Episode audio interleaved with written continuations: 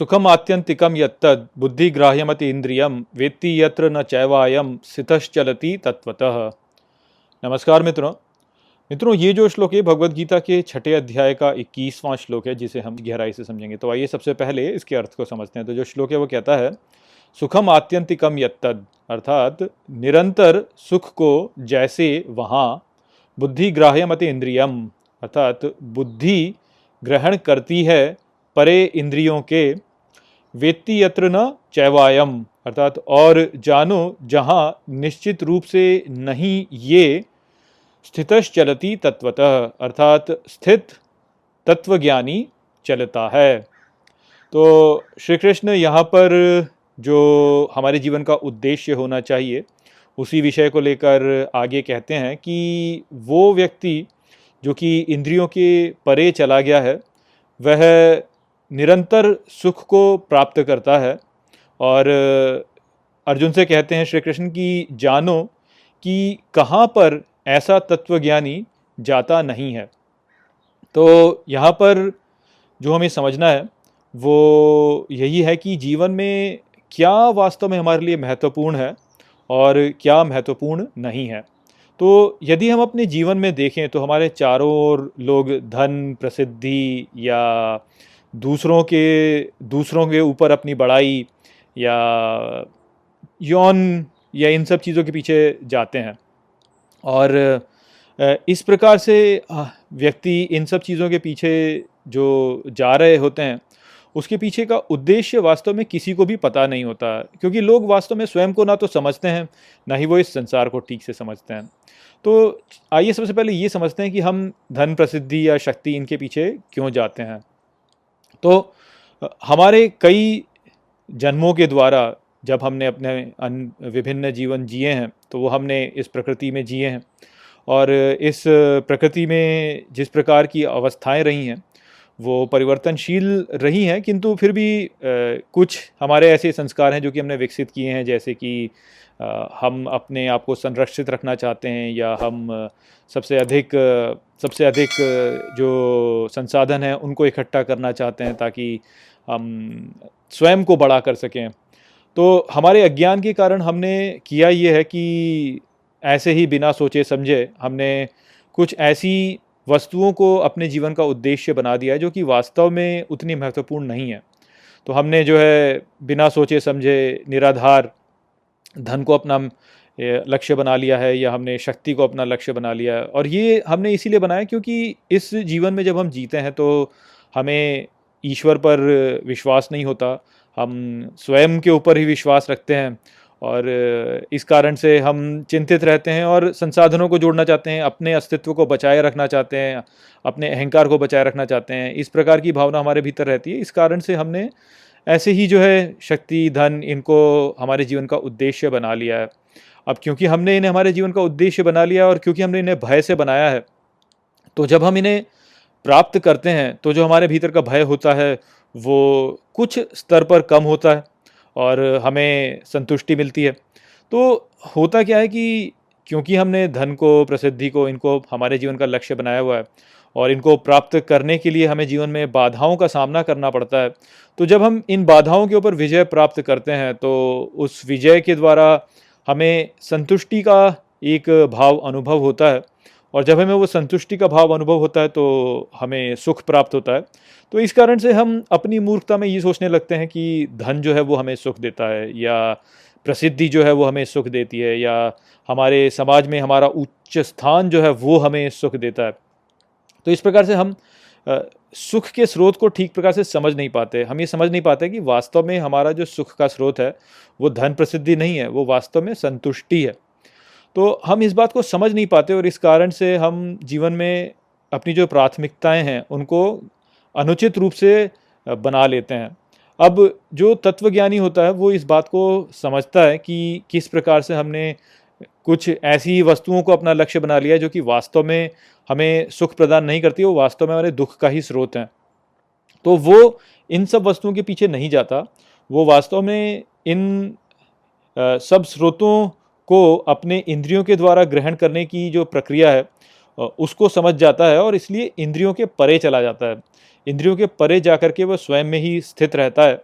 और जैसा कि हमने पिछले श्लोक में देखा कि जो व्यक्ति स्वयं में, स्वयं को देख लेता है, वो स्वयं में ही संतुष्ट हो जाता है। क्यों? क्योंकि संतुष्टि ही हमारा वास्तविक स्वरूप है। ये हम पहले भी समझ चुके हैं कि कैसे जो पैरासिम्पैथेटिक नर्वस सिस्टम है, उसमें स्थित रहना हमारा मूल स्वरूप है, जो कि संतुष्टि का स्वरूप है। तो इसलिए हम वास्तव में स्वयं में ही संतुष्ट हैं तो जो हमें चाहिए वास्तव में संतुष्टि, वो हमारे भीतर ही उपस्थित है। हमें बाहर कहीं जाने की आवश्यकता नहीं है। तो यही बात यहाँ पे श्री कृष्ण भी कह रहे हैं कि जो तत्वज्ञानी होता है, वो जानता है कि उसे स्वयं में ही स्थित रहना है, उसे कहीं और जाने की कोई आवश्यकता नहीं है तो इसलिए वो कहीं और जाता ही नहीं। वो केवल अपने इंद्रियों के परे जाता है और अपनी इंद्रियों के परे जा करके वो स्वयं में ही स्थित हो जाता है। इंद्रियों के द्वारा प्राप्त होने वाले जो भी अनुभव हैं, उनको वो उतनी गंभीरता से नहीं लेता, उनके परे चला जाता है और उनके परे जा करके वो स्वयं में ही संतुष्ट हो जाता है। क्यों हो जाता है? क्योंकि हमारा जो मूल स्वरूप है, वही संतुष्टि है। यम लब्ध्वा च अपरम लाभम मन्यते नाधिकम ततः, यस्मिन स्थितौ न दुखेन गुरुण अपि विचाल्यते। मित्रों, ये जो श्लोक है, ये भगवद गीता के छठे अध्याय का बाईसवां श्लोक है, जिसे हम गहराई से समझेंगे। तो आइए सबसे पहले इसके अर्थ को समझते हैं। तो जो श्लोक है, वो कहता है यम लब्ध्वा च अपरम लाभम अर्थात जो प्राप्त करके अपार लाभ मन्यते नाधिकम ततः, अर्थात सोचता नहीं अधिक को वो यस्मिन स्थितो न दुखेन, अर्थात इसमें स्थित नहीं दुखों के गुरुण अपनी विचाल्यते, अर्थात गुरु में भी विचलित होता है। तो श्री कृष्ण ने पिछले दो श्लोकों में हमें समझाया कि हमारे जीवन में वास्तव में क्या ऐसा है जो कि प्राप्त करने योग्य है। और उन्होंने बताया कि इस जीवन में आत्मज्ञान ही वह है जो कि प्राप्त करने योग्य है। अब यहाँ पर श्री कृष्ण कहते हैं कि जो व्यक्ति आत्मज्ञान प्राप्त कर चुका है, वह अपार लाभ को प्राप्त करके उसे कुछ इतना महत्व नहीं देता और ठीक इसी प्रकार से वो यदि जो दुख के गुरु हैं उनको प्राप्त करे, अर्थात बड़े बड़े दुख जो हैं, उनको भी यदि प्राप्त करता है तो उनसे भी वो विचलित नहीं होता। तो यहाँ पे जो हमें समझना है, वो यह है कि जिस व्यक्ति ने आत्मज्ञान प्राप्त किया, वो व्यक्ति जीवन में बड़े बड़े सुखों से या बड़े बड़े दुखों से किन्हीं से भी प्रभावित नहीं होता। तो एक सामान्य सा जो व्यक्ति होता है जो कि आत्मज्ञानी नहीं है, वो जब कुछ जीवन में ऐसा देखता है जो कि बहुत ही मूल्यवान है तो उसके प्रति वो आकर्षित होता है और उसे प्राप्त करने की इच्छा उसके मन में विकसित होती है। और यदि वो उसे प्राप्त नहीं कर पाता तो वो दुखी होता है और एक कुंठित जीवन वो वो व्यक्ति जो है वो जीता है। वहीं पे यदि वो उस मूल्यवान वस्तु को प्राप्त कर लेता है, तब भी वास्तव में वो सुखी नहीं होता, वो तब भी दुखी रहता है, क्योंकि तब उसके मन में एक चिंता रहती है कि अरे, ये जो बहुत मूल्यवान वस्तु मेरे पास में है, इसे मैं खो ना दूँ। तो इस प्रकार की जो मनोस्थिति होती है, वो व्यक्ति को कभी भी सुख प्रदान नहीं करती, क्योंकि यदि वो कुछ प्राप्त नहीं कर पाता, तब भी वो दुखी होता है, और यदि वो कुछ प्राप्त कर लेता है, तब भी वो दुखी होता है। वो व्यक्ति जो है, वो अपने सारे जीवन को एक चिंता के रूप में बिताता है, क्योंकि या तो उसे चिंता हो रही थी कि वो कुछ प्राप्त नहीं कर पा रहा या फिर उसे चिंता हो रही थी कि जो उसने प्राप्त कर लिया है, उसे वो खो ना दे। तो इस प्रकार का जो जीवन है, वो वास्तव में एक दुखी जीवन ही है, क्योंकि ऐसी स्थिति में व्यक्ति हर ही हर ही सिचुएशन में, हर ही स्थिति में वास्तव में वो दुख को ही प्राप्त कर रहा है, वो पूरे समय वास्तव में विचलित ही है। तो इस प्रकार से जीवन जीना वास्तव में एक व्यर्थ ही जीवन है। तो जो व्यक्ति आत्मज्ञानी है, जो कि संसार को समझता है, वो इस बात को समझता है अच्छे से और जानता है कि इन भारी वस्तुओं के पीछे जाना वास्तव में एक व्यर्थ कार्य है। इससे जीवन में व्यक्ति कुछ भी प्राप्त नहीं करता। जीवन सारा उसका चिंता में ही निकल जाता है। तो इसलिए वो अपनी इंद्रियों के परे जाता है, स्वयं में स्वयं को स्थित करता है। और बाहरी जो भी वस्तुएँ होती हैं, उनके प्रति उसका कोई लगाव नहीं होता। ना तो वो बहुत मूल्यवान वस्तुओं को लेकर प्रसन्न होता है, ना ही वो मूल्यवान वस्तुओं को खो देने पर दुख करता है। उसका जो मन होता है, वो स्थिर रहता है। अपने भीतर की जो उसका, अपने भीतर का जो स्थान है उसका, वहीं पर वो रहता है और वहीं पर वो स्थिर रहकर अपने जीवन को बिताता है और सदा प्रसन्न रहता है। क्योंकि ये तो हम समझ ही चुके हैं कि जो हमारा वास्तविक स्वरूप है, वो स्वयं में ही संतुष्टि है। तो और हम ये भी समझ चुके हैं कि संतुष्टि जो है, वही वास्तव में हमारे सुख का स्रोत है।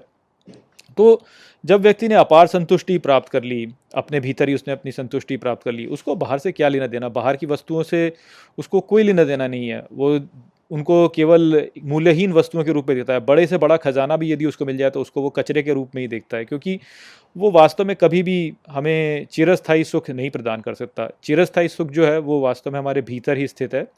और हम सभी को अपने जीवन में आत्मज्ञान को प्राप्त करने की ओर ही चेष्टा करनी चाहिए। वही चेष्टा वास्तव में ऐसी चेष्टा है जो कि हमारे लिए श्रेय लेके आती है, जो कि वास्तव में हमें सुख प्रदान करेगी। तो वही बात है जो कि यहाँ पर श्री कृष्ण ने समझाई कि जो व्यक्ति आत्मज्ञान प्राप्त कर चुका है वो बहुत अधिक मूल्यवान वस्तुओं को प्राप्त करके उनको कुछ ऐसा मानता नहीं। और बहुत ही मूल्यवान वस्तुओं को यदि वो खो भी दे या उसको बड़े से बड़े दुख भी यदि उसको प्राप्त हो जाए तो भी उनसे वो विचलित नहीं होता। तो ऐसा ही जीवन वास्तव में एक सुख वाला जीवन है और हम सभी वास्तव में ऐसे ही जीवन को खोज रहे हैं। तो हमें उसी के पीछे जाना चाहिए, क्यों हम धन, प्रसिद्धि और इन सब वस्तुओं के पीछे जाते हैं? ये सब तो व्यर्थ ही हैं। तम विद्या दुख संयोग, वियोगम योग संगीतम। स निश्चय न योक्तव्यो योगो अनिर्विण्ण चेतसा। मित्रों, ये जो श्लोक है, ये भगवत गीता के छठे अध्याय का तेईसवां श्लोक है, जिसे हम गहराई से समझेंगे। तो आइए सबसे पहले इसके अर्थ को समझते हैं। तो जो श्लोक है, वो कहता है, तम विद्या दुख संयोग अर्थात उस विद्या से दुख संयोग। वियोगम योग संगीतम, अर्थात वियोग का संज्ञान योग है।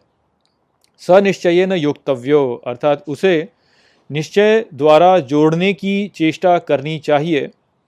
योगो अनिर्विण्ण चेतसा, अर्थात योग में निराश मन न करके। तो यहाँ पर इस श्लोक में श्री कृष्ण ये कहते हैं कि जो दुख है, जो कि हम इस जीवन में सभी के सभी झेल रहे हैं तो हम सभी वास्तव में दुख से जुड़े हुए हैं। तो इस दुख के जुड़ाव को तोड़ने का जो मार्ग है, वो योग है और इस योग के मार्ग को, हर व्यक्ति को निश्चय के साथ में प्राप्त करने का प्रयास करना चाहिए और व्यक्ति को यदि इस मार्ग में निराशा प्राप्त होती है तो उससे भी व्यक्ति को विचलित नहीं होना चाहिए और योग के मार्ग में अग्रसर होते रहना चाहिए। तो यहाँ पर श्री कृष्ण स्पष्ट रूप से कह रहे हैं कि हमारे इस जीवन का जो मूल उद्देश्य है, वो वास्तव में योग है, जो कि हमारी भीतरी दिव्यता के साथ में जो हमारा जुड़ाव है, वो है। और इसी को प्राप्त करने की चेष्टा हर व्यक्ति को करनी चाहिए। और यदि इसमें असफलता व्यक्ति प्राप्त करता है तो उससे व्यक्ति को निराश नहीं होना चाहिए। इस चेष्टा को लगातार करते रहना चाहिए। तो हमारे जीवन में हम देखते हैं कि लोग धन, प्रसिद्धि या शक्ति, इन सब वस्तुओं के पीछे जाते हैं। तो श्री कृष्ण यहाँ पर कह रहे हैं कि इन सभी वस्तुओं के पीछे मत जाओ। इन सभी वस्तुओं के पीछे जाना वास्तव में समय व्यर्थ करना है। इनको यदि हम प्राप्त कर भी लें तो भी हम वास्तव में दुख को ही प्राप्त करेंगे। तो इसलिए इनके पीछे जाना व्यर्थ है। व्यक्ति को केवल दिव्यता के साथ में जुड़ने का प्रयास करना चाहिए, अर्थात व्यक्ति को योग को प्राप्त करने का प्रयास करना चाहिए। केवल योग ही वो है जो कि हमें ऐसा सुख प्रदान करेगा जो कि कभी क्षीण नहीं होता और जो कि हमें निरंतर मिलते रहता है। तो ये जो मार्ग है योग का, इसी का अनुसरण सबको करना चाहिए, किंतु वो ये भी कहते हैं कि ये जो मार्ग है, ये उतना सरल नहीं है। आपको इसको प्राप्त करने में बहुत सी असफलताओं का सामना करना पड़ेगा तो उनसे हमें निराश नहीं होना चाहिए। तो हमें यहाँ पे ये भी समझना चाहिए कि वास्तव में योग के मार्ग में हमें असफलता क्यों प्राप्त होती है और क्यों व्यक्ति जो होता है वो निराश हो जाता है। तो होता वास्तव में क्या है कि हम सभी वास्तव में पाखंडी हैं। हम ऊपरी रूप से तो ये कहते हैं कि हम परमात्मा में विश्वास करते हैं, हम उस दिव्य शक्ति के सामने समर्पण करते हैं। किंतु गहराई पे यदि देखा जाए तो हम ऐसा कुछ भी नहीं करते हैं। तो जैसे उदाहरण के लिए, यदि कोई व्यक्ति निर्धन है तो ऐसा व्यक्ति, आप यदि उससे पूछें कि भाई तू निर्धन क्यों है तो वो कभी भी ये नहीं बोलेगा कि मैं निर्धन इसलिए हूँ क्योंकि मैंने जो कार्य की हैं वो ऐसे हैं जो कि धन को संचित करने के विरोध में है। वो केवल ये कहेगा कि अरे मैं निर्धन इसलिए हूँ क्योंकि मैं दुर्भाग्य से निर्धन हो गया और ये जो संसार है, ये मेरे साथ में अन्यायी था, इस कारण से मैं निर्धन हो गया। तो वो कभी भी स्वयं को नहीं बोलेगा कि मैं अपने निर्धनता का कारण हूँ। वो सदा बाहरी किसी न किसी इकाई को या कारक को बोलेगा कि ये वास्तव में मेरी निर्धनता का कारण है। तो इस प्रकार का जो व्यवहार होता है, वो वास्तव में स्पष्ट रूप से दर्शाता है कि हम किस प्रकार से पाखंडी हैं। क्योंकि देखिए, जो दिव्यता है, वो पूरे समय हमें संकेत देती रहती है। हमें बोला जाता है ना कि, हे ईश्वर, हमें संकेत दे। तो वास्तव में जो परमात्मा है, वो सदा हमें संकेत देता रहता है। और जैसे ये व्यक्ति यहाँ पे निर्धन है तो ये भी वास्तव में उसके लिए संकेत है। ईश्वर के द्वारा प्रदान किया गया एक संकेत है कि, भाई, तुम्हारा जो जीवन है, उसमें तुम जिस प्रकार के कार्य कर रहे हो, वो ऐसे हैं जो कि निर्धनता वाले हैं। तुम धन संचित नहीं कर सकते। तुम जीवन में कुछ ऐसे कार्य कर रहे हो जो कि धन के विरोध में है। तो इसलिए तुम धन प्राप्त नहीं कर, कर पा रहे हो। तो ये जो संकेत परमात्मा ने उसको दिया इसको ये व्यक्ति ग्रहण करने को बिल्कुल भी तैयार नहीं है। वो वास्तव में केवल बोल रहा है कि नहीं मेरा तो कोई दोष नहीं है बाहरी कारक ऐसे हैं जिन कारण से संसार जो हो मेरे साथ में अन्याय करता है। तो इस प्रकार से वो तो दोष फिर परमात्मा को ही दे रहा है अपनी निर्धनता के लिए। तो यहाँ पे कहाँ जुड़ाव कौन सा जुड़ाव? किंतु आप देखेंगे कि अधिकांश जो लोग होंगे वो इसी प्रकार से कार्य करते हैं। तो स्वयं की जो समस्या है, उसको ना देखकर व्यक्ति जो है ईश्वर पे ही दोष थोप देता है। और ये सभी लोगों का आचरण ऐसा ही होता है मुख्य रूप से, और यही कारण है कि हम इस पाखंड के कारण हम दिव्यता के साथ में जुड़ नहीं पाते। जो व्यक्ति वास्तव में योग कर रहा है, जो कि दिव्यता के साथ में जुड़ना चाह रहा है, वो कभी भी ऐसे पाखंडी कार्य नहीं करेगा। वो ईश्वर के द्वारा प्रदान किए जाने वाले सभी संकेतों को देखेगा और यदि वो निर्धन है, यदि उसको कोई भी हानि प्राप्त हुई है तो उसको वो कभी बुरा नहीं मानेगा। उसको भी वो ईश्वर के द्वारा प्रदान किए गए संकेत के रूप में दिखेगा। उससे सबक लेगा और अपने जीवन में परिवर्तन लेके आएगा उन सबकों के अनुसार। तो ऐसा जो व्यक्ति होता है, वो वास्तव में योग से जुड़ाव योग के द्वारा जुड़ाव की ओर जा रहा है। वो ऐसा व्यक्ति है जो कि पाखंडी नहीं है और जो कि वास्तव में ईश्वर के सामने समर्पण करता है, वो ईश्वर की इच्छा के सामने समर्पण करता है, अपने भीतरी दिव्यता के साथ में जुड़ता है और जीवन में आगे प्रगति करता है। और वास्तव में तो ये जो लाभ हानि है, इनके बारे में वैसे तो कोई महत्व है ही नहीं, किंतु ये जो मनोभाव है, इसी पे यदि व्यक्ति आगे बढ़े आगे बढ़े आगे बढ़े तो वो देखेगा कि वो धीरे धीरे परमात्मा के साथ में जुड़ता चला जाएगा। जब वो परमात्मा के द्वारा आ रहे सभी संकेतों को स्वीकार करेगा और अपने जीवन का जो आचरण है वो उसी के अनुकूल करता जाएगा तो धीरे धीरे वो परमात्मा से ही जुड़ता चला जाएगा। किंतु ये करना इतना सरल नहीं है क्योंकि हमारे संस्कार ही ऐसे हैं कि हम ये कर नहीं पाते। मैं यहाँ पे आपके सामने कह रहा हूँ, किंतु इसको करना कितना कठिन है, ये हम जब करेंगे तो हम स्वयं ही जान पाएँगे। क्योंकि हम इस संसार में सब कुछ अनुभव कर रहे हैं। और इस संसार में जब कुछ अनुभव करते हैं, यदि हमें मार पड़ती है, यदि कोई हमें डंडे से मारे तो दुख तो होता ही है। शरीर में दर्द तो होगा ही, हर किसी को होगा। अब इनके ऊपर उठ पाना इतना सरल वास्तव में है नहीं, जितना इसे कह देना होता है। तो इसके लिए बहुत प्रयास करना पड़ता है, बहुत प्रयास करना पड़ता है, लगातार प्रयास करना पड़ता है। तो वही यहाँ पर श्री कृष्ण कह रहे हैं कि इस के मार्ग में लगातार प्रयास करो करते जाओ करते जाओ और निराश मत हो। तुम यदि करते रहोगे करते रहोगे तो तुम पहुँच जाओगे वहाँ पर। और ये ऐसा नहीं है कि केवल कह देने से होगा, ये इसमें लगता है प्रयास प्रयास लगता ही है इसमें। संकल्प प्रभुवान कामान त्यकत्वा सर्वान अशेषतः मनसे एव इंद्रिय ग्रामम विनियम्य समन्ततः। मित्रों, ये जो श्लोक है भगवत गीता के छठे अध्याय का चौबीसवां श्लोक है, जिसे हम गहराई से समझेंगे। तो आइए सबसे पहले इसके अर्थ को समझते हैं। तो जो श्लोक है, वो कहता है संकल्प प्रभवान कामांस, अर्थात संकल्प के प्रभाव द्वारा कामनाओं का। त्यकत्वा सर्वान अशेषतः अर्थात त्याग करके सभी कुछ को। मनसेव इंद्रिय ग्रामम, अर्थात निश्चित ही मन को, इंद्रियों के गाँव को विनियम्य समन्ततः, अर्थात नियम में करता है उसका जीवन। तो यहाँ पर इस श्लोक में श्री कृष्ण पुनः जो त्याग का विचार है उसको दोहरा रहे हैं और वो यहाँ पर कहते हैं कि तुम दृढ़ संकल्प करके अपनी कामनाओं का त्याग कर दो। किसी भी कामना को तुम अपने साथ शेष मत रखो। सभी कामनाओं का त्याग कर दो और इस प्रकार से निश्चित ही तुम अपने मन को और इंद्रियों को, सभी इंद्रियों को, उन्होंने कहा इंद्रियों के गाँव को, अर्थात अपनी सभी इंद्रियों को तुम नियम में कर लोगे, अर्थात उनको तुम अपने नियंत्रण में ले आओगे और इस प्रकार से तुम अपने जीवन को भी अपने नियंत्रण में ले आओगे। तो यहाँ पर श्री कृष्ण वही कह रहे हैं कि यदि आप अपने मन को और अपनी इंद्रियों को नियंत्रण में लाना चाहते हो तो वो करने का जो मार्ग है, वो वास्तव में त्याग का दृढ़ संकल्प है। जब व्यक्ति त्याग देता है सब कुछ तो वो अपने मन को और अपनी इंद्रियों को अपने नियंत्रण में ले आता है। और जिसने अपने मन को और अपनी इंद्रियों को अपने नियंत्रण में ले लिया, वो सीधा फिर दिव्यता के साथ में जुड़ जाता है और वही वास्तव में योग है। तो इसलिए अपने जीवन को नियंत्रण में लाने के लिए हमें त्याग का संकल्प करना ही होगा। और यहाँ पर उन्होंने त्याग के लिए ये भी कहा है कि सब कुछ त्याग दो। वहाँ पे जो शब्द उन्होंने उपयोग में लिया है वो है अशेषतः, अर्थात कुछ भी शेष न छोड़ना। जो व्यक्ति कुछ भी शेष नहीं छोड़ता, वही व्यक्ति वास्तव में अशेषतः होता है। तो अर्थ यहाँ पर जो श्री कृष्ण का है, वो यही है कि सब कुछ त्यागना होता है। सब कुछ कुछ भी छोड़ना नहीं होता। अब यहाँ पे वास्तव में होता क्या है कि क्योंकि हम इस विचार को, जो त्याग का विचार है, उसको बहुत गहराई से नहीं समझते हैं, इसलिए हम केवल ये सोचते हैं कि अपनी संपत्ति को त्याग देना या अपने जो भौतिक सुख हैं, उनको त्याग देना वास्तव में त्याग होता है। किंतु ऐसा है नहीं। त्याग का जो वास्तविक अर्थ है, वो केवल यहाँ तक सीमित नहीं है।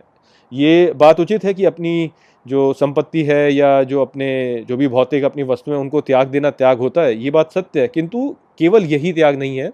त्याग इससे कहीं और गहराई तक जाता है। त्याग वास्तव में अपने व्यक्तित्व को त्यागना भी होता है।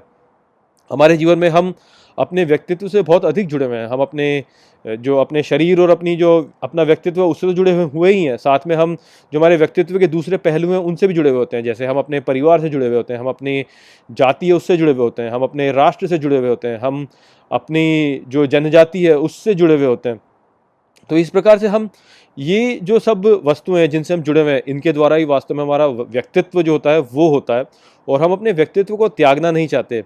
हम अपने व्यक्तित्व से जुड़े रहना चाहते हैं तो ये जो जुड़े रहने की भावना होती है, इसको भी वास्तव में हमें त्यागना होगा, तभी हम वास्तव में दिव्यता तक पहुँच सकते हैं। अन्यथा हम इन्हीं इकाइयों से जुड़े रह जाएँगे और फिर होता ही है कि हमारे भीतर राग और द्वेष उत्पन्न होता है। तो जैसे आप खेलों में देख लीजिए, जैसे ओलंपिक हो रहा था और जब ओलंपिक्स में जो भारतीय खिलाड़ी थे वो हार रहे थे तो हमें बुरा लग रहा था। जब भारतीय खिलाड़ी जीत रहे थे तो हमें अच्छा लग रहा था। तो ये जो ऊपर नीचे हमारा हो रहा था, ये इस पहचान के कारण ही हो रहा था और हम ये समझ नहीं पा रहे थे राग द्वेष हमारे भीतर उत्पन्न हो रहा था। यदि हम इस पहचान को हटा दें तो तब हम ये देखेंगे कि जो खिलाड़ी था, जो जीतना, जो जीतने के लायक था, वो जीता, जो जीतने के लायक नहीं था, वो नहीं जीता। तो वो जो विचार होता है, उस प्रकार से देखने की जो दृष्टि होती है जिसकी, वही व्यक्ति वास्तव में दिव्यता की दृष्टि से देख रहा है, क्योंकि वो हर जो भी, हर जो भी घटना हो रही है, उसको एक उचित रूप से देख पा रहा है, एक समान रूप से उसे देख पा रहा है। और वो ये देख रहा है कि जिस भी व्यक्ति के साथ में जो भी हो रहा है, वो उसके साथ न्याय रूप में ही हो रहा है। क्योंकि हम अपनी पहचान को बीच में डाल देते हैं। इस कारण से हमें लगता है कि कहीं पे अन्याय हो रहा है या कहीं पे कुछ ऐसा हो रहा है। वास्तव में सबके साथ में न्याय ही हो रहा होता है। और यदि हम एक समान दृष्टि को विकसित करें तो हम सभी जगह पर न्याय होता हुआ ही देखेंगे। किंतु क्योंकि हम ये पहचान मान लेते थे कि हम हम भारतीय हैं तो इसलिए जब कोई भारतीय खिलाड़ी जो है वो जब हारता था तो हमें बुरा लगता था। यदि हम वो भारतीय दृष्टिकोण को हटा दें और केवल उसे सम रूप से देखें तो हमें यही दिखेगा कि जो खिलाड़ी अच्छा था, वो जीता और जो खिलाड़ी उतना अच्छा नहीं था, वो नहीं जीता। तो वो जो समान दृष्टि होती है, जिससे कि हमारे को ना तो उत्साह उत्पन्न होता है, ना दुख उत्पन्न होता है वही तो मार्ग है जिससे कि हमारा मन और हमारी इंद्रियाँ जो है वो हमारे नियंत्रण में आएँगी। और वही मार्ग ऐसा है जो कि दिव्यता और योग का मार्ग है। तो इसीलिए सब कुछ त्यागने की आवश्यकता होती है। केवल हमारी संपत्ति नहीं, बल्कि हमारा व्यक्तित्व भी। शने शनेर उपरमेद बुद्धियाधृति ग्रहीतया, आत्मसंस्थम मन कृत्वा न किंचिदपि चिंतित मित्रों, ये जो श्लोक है भगवत गीता के छठे अध्याय का पच्चीसवा श्लोक है, जिसे हम गहराई से समझेंगे। तो आइए सबसे पहले इसके अर्थ को समझते हैं। तो जो श्लोक है, वो कहता है, शनि शनेर उपरमेद, अर्थात शांति शांति में ऊपर उठो। बुद्धिया धृति ग्रहितया, अर्थात बुद्धि धैर्य ग्रहण करो। आत्मसंस्थम मन कृत्वा, अर्थात स्वयं में मन स्थित करके न किंचित अपनी चिंतित अर्थात और किसी का भी चिंतन न करो। तो श्री कृष्ण यहाँ पर अर्जुन को कहते हैं कि जो त्याग का मार्ग है, उसको अर्जित करने के लिए बहुत धैर्य की आवश्यकता होती है। ये ऐसे एकदम से प्राप्त नहीं होता। तो इसलिए इस मार्ग में बढ़ने के लिए धीरे धीरे ऊपर उठो, बुद्धि और धैर्य को ग्रहण करो और स्वयं को अपने आप में ही स्थित करके किसी भी और वस्तु की ओर ध्यान मत केंद्रित करो। किसी भी और बाहरी वस्तु के बारे में मत सोचो।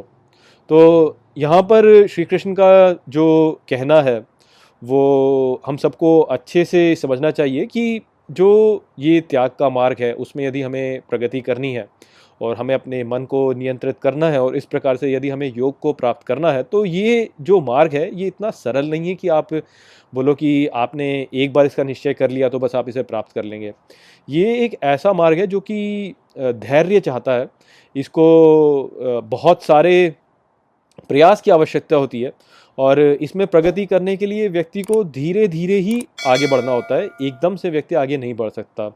ऐसा इसीलिए होता है क्योंकि जो हमारा मूल स्वभाव होता है, वो बहिर्मुखी होता है और हम यही सोचते हैं कि हमारी जो समस्याएँ हैं, वो हमसे बाहर हैं और हमारी समस्याओं का जो निवारण है, वो भी हमसे बाहर है। हमारे भीतर इन सबसे जूझने का कोई कोई मार्ग नहीं है। और हम भीतर से तो जो भी हैं वो केवल एक काल्पनिक अवस्था है और जो भी कुछ है वो वास्तव में बाहर ही है। तो हम बाहर मुखी होते हैं और इस कारण से अपने इस दृष्टिकोण को बहिर्मुखी से अंतर्मुखी बनाने के लिए एक लंबे प्रयास की आवश्यकता होती है। तो उसमें आपको धैर्य चाहिए। तो इसीलिए श्री कृष्ण कहते हैं कि शनि शनेर ऊपर मेद, अर्थात धीरे धीरे ही ऊपर उठोगे। तो धीरे धीरे ऊपर उठो अपने बहिर्मुखी जो हमारा दृष्टिकोण है, उसको धीरे धीरे वहाँ से परिवर्तित करके अंतर्मुखी बनाओ। और ये समझो कि जो भी हमारी समस्याएँ हैं, वो वास्तव में हमारे भीतर ही हैं।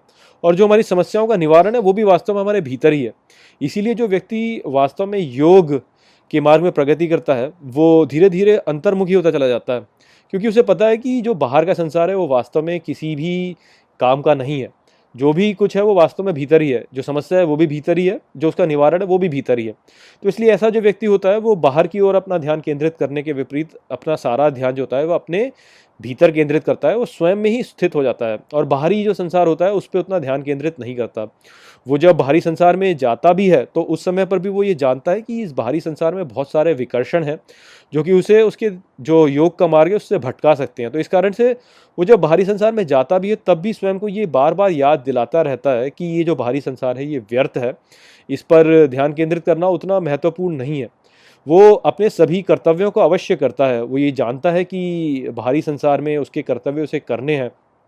और सबका कल्याण के बारे में उसे सोचना है किंतु वो ये भी जानता है कि इन सबको करने का जो निवारण है या जो विचार है जिस प्रकार से इनको करा जाता है वो वास्तव में भीतर से ही आता है। तो इसलिए वो वैसे भारी संसार को व्यर्थ मानता है और कहता है कि भारी संसार केवल अपने भीतरी सं, भीतरी संसार को बाहर की ओर प्रक्षेपित करने का एक एक मार्ग है बस। ये बिल्कुल ऐसा ही होता है कि जो प्रश्न और उत्तर होते हैं, उसमें जब हम परीक्षा देते हैं तो हम प्रश्नों के उत्तर जो होते हैं, वो बाहर देते हैं। किंतु जो प्रश्नों के उत्तर वास्तव में होते हैं, वो हमारे भीतर ही होते हैं। तो हमारे भीतर से ही वो बाहर जा रहे होते हैं। तो इस प्रकार से हमारे भीतरी संसार की, को बाहर की ओर प्रक्षेपण करने का जो मार्ग है, वो ठीक है कि उस प्रकार से व्यक्ति जो होता है, वो भारी संसार में जाता है और उसको एक एक जिम के रूप में देखता है। किंतु वो जानता है कि जो समस्याएँ हैं वो उसके भीतर ही हैं और जो निवारण है वो भी उनके भीतर ही है। तो वो बार बार ये स्वयं को याद दिलाता रहता है कि भारी संसार में मेरी समस्याओं का निवारण नहीं है। वो ये भी बार बार ध्यान दिलाता रहता है कि भारी संसार जो है वो मेरी समस्याओं का स्रोत नहीं है। तो इसलिए भारी संसार वास्तव में व्यर्थ है। भारी संसार केवल एक सिमुलेशन है, जो कि मेरी जो भीतरी समस्या है उनका निवारण करने के लिए मेरे लिए है यहाँ पर। तो इस प्रकार से व्यक्ति सोचता है। तो ये जो दृष्टिकोण होता है, इसको विकसित करने में बहुत धैर्य और बहुत ज्ञान की आवश्यकता होती है और इस मार्ग में प्रगति जो होती है वो धीरे धीरे ही होती है। यतो यतो निश्चरति मनश्चंचलम अस्थिरम ततस्ततो नियम ये तद आत्मन्येव वशम नयेत। मित्रों, ये जो श्लोक है भगवत गीता के छठे अध्याय का छब्बीसवां श्लोक है, जिसे हम गहराई से समझेंगे। तो आइए सबसे पहले इसके अर्थ को समझते हैं। तो जो श्लोक है, वो कहता है, यतो यतो निश्चरति, अर्थात जैसे जैसे भटकता है। मनश्चंचलम अस्थिरम। अर्थात मन चंचल अस्थिर। ततस्ततो नियम ये तद अर्थात वैसे वैसे इसे नियमित करो। आत्मन्येव वशम नयेत। अर्थात स्वयं के ही वश में ले जाओ। तो श्री कृष्ण यहाँ पर अर्जुन से जो कह रहे हैं, वो मन को नियंत्रित करने का जो व्यायाम है, उसके बारे में कह रहे हैं। तो पिछले दो श्लोकों में श्री कृष्ण ने बताया कि किस प्रकार से जो जो योग का मार्ग है, उसमें प्रगति करने के लिए हमें धैर्य की आवश्यकता होती है। और ये जो मार्ग है, ये वास्तव में हमारे त्याग से उत्पन्न होता है। त्याग करेंगे तो हमारा मन जो है, वो नियंत्रण में आएगा और मन जब नियंत्रण में आएगा तो हम योग को प्राप्त करेंगे। तो ये जो मार्ग है, जिसको श्री कृष्ण ने बताया, उसमें जो सबसे बड़ी बाधा है, वो हमारा मन ही होता है, क्योंकि श्री कृष्ण पहले कई श्लोकों में बता चुके हैं कि मन जो है वो हमारा सबसे बड़ा मित्र भी हो सकता है, वो हमारा सबसे बड़ा शत्रु भी हो सकता है। तो मन को यदि हमारा मित्र बनाना है तो उसे नियम में लाना होगा। और उसी को लेकर के यहाँ पर श्री कृष्ण अर्जुन से कह रहे हैं कि कैसे तुम अपने मन को नियंत्रण में ला सकते हो। तो वो यहाँ पे कहते हैं कि मन जो है वो चंचल है और अस्थिर है, वो इधर से उधर भटकता रहता है। तो उसको यदि तुम्हें नियंत्रण में लाना है तो इस बात को जानो कि तुम्हारा मन जो है वो चंचल है। और जब भी वो कहीं भटक जाए तो उसको उस भटकाव से वापस अपने जो ध्यान के स्थान है, उस पर ही लेके आओ। और ध्यान कहाँ पे लगाना है? श्री कृष्ण ने बोला कि स्वयं में ही स्वयं को स्थित करो। तो जो अपना जो ध्यान है, उसे भी स्वयं के भीतर लेके जाना है। तो हमारा जो मन है, वो चंचल है और अस्थिर है। वो बाहर की ओर भागता है, बहिर्मुखी है। बाहर के जो हमारे अनुभव होते हैं, उनकी ओर भागता है। तो वहाँ से वापस उसे अपने भीतर लेके आओ। जब भी तुम ये देखो कि वो, जो तुम्हारा मन है, वो अस्थिर होकर बाहर जा रहा है तो उसे वहाँ से वापस अपने भीतर लेके आओ। ये यहाँ पे श्री कृष्ण कह रहे हैं। तो हमारा जो मन है, वो बिल्कुल एक वानर के जैसे है। तो जैसे एक वानर जो होता है, वो एक वृक्ष की एक डाल से किसी दूसरे वृक्ष की दूसरी डाल पर कूदता रहता है। इसी प्रकार से हमारा जो मन है, वो भी ऐसे ही अलग अलग विचारों के बीच में कूदता रहता है। एक विचार से दूसरे विचार में कूदता है, दूसरे विचार से तीसरे विचार में कूदता है। तो जो हमारा सामान्य जीवन होता है, उसमें हम इस बात को नहीं समझ पाते और वो इसलिए होता है क्योंकि हम बाहरी संसार में इतने खोए हुए होते हैं कि अपनी जो मन के भीतर चल रही प्रक्रिया होती है, उस पर हम ध्यान नहीं देते, इसलिए समझ नहीं पाते। किंतु यदि आप कभी भी ध्यान लगाने का प्रयास करेंगे तो आप देखेंगे कि आपका मन कैसे चंचल और अस्थिर होता है और वानर के जैसे एक विचार से दूसरे विचार पे कूदता रहता है। तो जैसे उदाहरण के लिए मान लीजिए कि आपने बोला कि नहीं, मैं ध्यान लगाऊँगा और ध्यान लगाने के उद्देश्य से आपने एक दिन अपने घर में एक अच्छे से स्थान को चुना और वहाँ पर आपने अपने लिए एक आसन बनाकर उस पर बैठ के आप ध्यान लगाने का प्रयास करने लगे, ऐसी आप कल्पना कीजिए। अब यदि आप वहाँ पे देखते हैं तो आप ध्यान लगा रहे हैं और ध्यान लगाने को लेकर आप बहुत ही उत्साहित हैं। अब इस उत्साह में हो सकता है कि आप ये सोचें कि देखो मैं कितने अच्छे से बैठा हूँ। तो आपका ध्यान जो है वो आपके आसन पर मान लो चला जाए कि देखो मैंने कितने अच्छे से अपना आसन यहाँ पर बनाया और अब मैं यहाँ पर अच्छे से ध्यान लगाऊँगा। तो आपका जो मन है वो वास्तव में, आपका जो आसन है उसकी ओर चला जाएगा। अब होगा क्या कि आपका मन चंचल है तो आसन की ओर जाकर के वो बोलेगा कि अरे मैंने ये जो आसन है ये एक मेमोरी फोम के द्वारा बनाया। तो आपका ध्यान जो है फिर वो मेमोरी फोम के ऊपर चला जाएगा। अब मेमोरी फोम के ऊपर जाएगा तो फिर आपका ध्यान जाएगा कि अच्छा ये मेमोरी फोम जो है वो मैंने एक टीवी पर एक, कुछ तो एड आया था और उस एडवर्टाइजमेंट को देख करके जो है मैंने ये मेमोरी फोम जो है उसको लिया। अब वो जो एडवर्टाइजमेंट है, उस पर जब आपका ध्यान जाएगा तो आपका ध्यान आपके टीवी पर जाएगा। और जब आपका ध्यान आपके टीवी पर जाएगा तो आपके टीवी पे जा कर के फिर तो वो किसी भी ऐसे टीवी पे चल रहे प्रोग्राम के ऊपर जा सकता है। मान लीजिए कि आपका किसी क्रिकेट मैच पर ही ध्यान चला गया कि मैंने जो है कल एक क्रिकेट मैच देखा था, जिसमें कि भारत जो है वो इंग्लैंड के साथ में खेल रहा था। और इस प्रकार से आपका ध्यान फिर कहाँ चला जाएगा? आपका ध्यान फिर जो है इंग्लैंड में चला जाएगा कि देखो, इंग्लैंड में जो है भारतीय टीम खेल रही है, इंग्लैंड कैसा देश देश है, ऐसा देश है, वैसा देश है। तो आप देख रहे हैं कि कैसे जो है आपका जो मन है, वो एक आसन से लेकर और आपके ध्यान से लेकर, आपके आसन से लेकर सीधा इंग्लैंड पहुँच गया। तो ऐसा हमारे साथ में होता है। हमारा जो मन होता है, वो बड़ा ही चंचल और अस्थिर है। वो एक विचार से दूसरे विचार से कूद करके कहाँ से कहाँ पहुँच जाता है। और जो हमारा वास्तव में ध्यान का जो विषय था, उससे भटक के कहीं भी चला जाता है। तो अब ऐसी प्रक्रिया में क्या आपको करना चाहिए कि जब आपको ये पता चले कि अरे, मैं तो इंग्लैंड पहुँच गया हूँ तो तब आपको ये बोलना चाहिए कि अच्छा चलो वापस आ जाओ, वापस आ जाओ, वापस भीतर आ जाओ, वापस अपने मन में आ जाओ। तो अपने मन को फिर आप इस प्रकार से अपने भीतर ले आओ। ऐसा यहाँ पे करने को श्री कृष्ण कह रहे हैं। तो ये जो प्रक्रिया है, ये बहुत ही धैर्य वाली प्रक्रिया है। पिछले श्लोक में श्री कृष्ण ने कहा ही कि धीरज के साथ में धीरे धीरे प्रगति करो। ये धैर्य वाली प्रक्रिया होती है, क्योंकि इसमें होगा यही कि आप बार बार विफल होंगे। आपका जो ध्यान होगा वो बार बार ऐसे ही मन जो है इधर से उधर कूदता चला जाएगा और फिर आपको वापस उसे अपने ध्यान के विषय पर लाना होगा। और जब आप अपने ध्यान के विषय पर लाओगे तो आपका मन जो है वो ऊबने भी लगेगा। और वो ऊब जो है, उसको भी आपको उस पर भी आपको विजय प्राप्त करनी है। तो ये एक धैर्य वाली प्रक्रिया है, किंतु आपको इसके इसको करना ही होता है। यही वास्तव में तपस्या है। इस प्रकार से अपने मन को नियंत्रण में लेके आना यही तपस्या है। तो ये तपस्या जो है, ये करनी ही होती है। अपने मन को जैसे जैसे वो भटके, वापस उसे अपने ध्यान के विषय पर लेकर आओ, अपने मन को अपने भीतर ही स्थित करो और धीरे धीरे धीरे धीरे आप देखोगे कि आपका मन जो है, वो आपके नियंत्रण में आता जाएगा और आप जो हो, उसे अपने वश में लेते आओगे। और जब आपने अपने मन को वश में लिया है तो फिर आपका जो मन है, वो आपका मित्र हो जाएगा और आपको सही मार्ग पर लेकर जाएगा। तो यही बात है जो कि यहाँ पे श्री कृष्ण कह रहे हैं। ये वास्तव में एक मानसिक व्यायाम है हमारा, जहाँ पर कि हम बैठकर अपने मन को केवल एक किसी विषय पर केंद्रित करने की ओर प्रयास करते हैं और धीरे धीरे उसमें प्रगति करते जाते हैं और देखते हैं कि धीरे धीरे हमारा मन जो है वो शांत होता चलाएगा बाहर के विकर्षण जो है उनकी ओर नहीं जाएगा, केवल अपने भीतर स्थित रहेगा और वहीं पर आनंद लेता रहेगा। प्रशांत मनसम हेनम योगिनम सुखम उत्तमम उपैति शांत रजसम ब्रह्म भूतम कलमशम मित्रों, ये जो श्लोक है भगवद गीता के छठे अध्याय का सत्ताईसवां श्लोक है, जिसे हम गहराई से समझेंगे। तो आइए सबसे पहले इसके अर्थ को समझते हैं। तो जो श्लोक है, वो कहता है, प्रशांत मनसम हेनम अर्थात, यह शांत मन ही योगिनम सुखम उत्तमम अर्थात, योगी का उत्तम सुख है, उपैति शांत रजसम अर्थात, प्राप्त करता है रजस से शांति ब्रह्म भूतम कलमशम अर्थात ब्रह्म भूत पवित्रता तो यहाँ पर श्री कृष्ण अर्जुन से कह रहे हैं कि जो योगी होते हैं, वो शांत मन को ही उत्तम सुख मानते हैं और वो रजस से मुक्ति प्राप्त करते हैं और इस प्रकार से वो ब्रह्म भूत के संपर्क में आ जाते हैं, जो कि पवित्र है। और यहाँ पर पवित्रता के लिए जो शब्द श्री कृष्ण ने उपयोग किया है, वो है अकलमशम अकलमशम का जो एक और अर्थ होता है, वो होता है अंधकार से मुक्ति। तो यहाँ पर ये भी कह सकते हैं कि श्री कृष्ण बोल रहे हैं कि जो योगी होते हैं, वो शांत मन को ही उत्तम सुख मानते हैं और इस प्रकार से वो रजस से मुक्ति प्राप्त करते हैं और इस प्रकार से वो ब्रह्म भूत को प्राप्त करते हैं, अर्थात अंधकार से मुक्ति प्राप्त करते हैं। तो यहाँ पर उन्होंने रजस से मुक्ति बोला है और अंधकार से मुक्ति भी बोला है। तो रजस जो है वो हम जानते हैं कि सांख्य दर्शन में जिस प्रकार से बोला गया है कि प्रकृति के तीन गुण होते हैं, उनमें से एक है रजस, दूसरा है तमस और तीसरा है सत्व।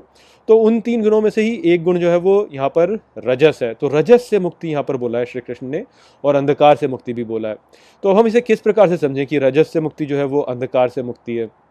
आज के समय में यदि आप देखें तो तमस को वास्तव में अंधकार से मुक्ति बोला जाता है।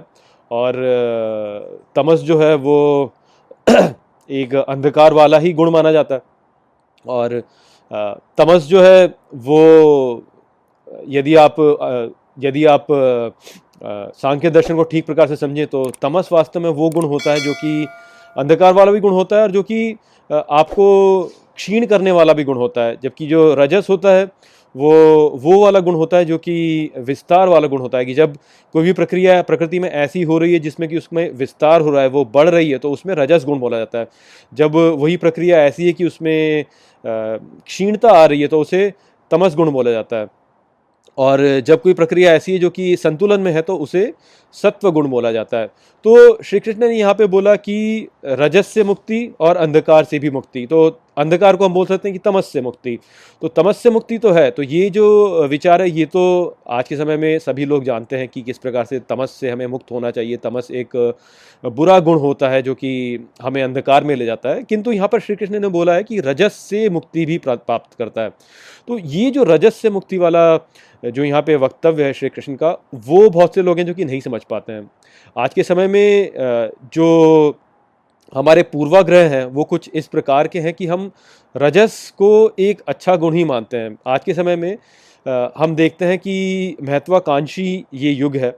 यहाँ पर हर व्यक्ति जो है वो महत्वाकांक्षी है वो यही चाहता है कि वो आ, धन प्राप्त करे वो प्रसिद्धि प्राप्त करे बड़े बड़ी कंपनियों का सीईओ बन जाए या खेलों में बहुत अच्छा करे।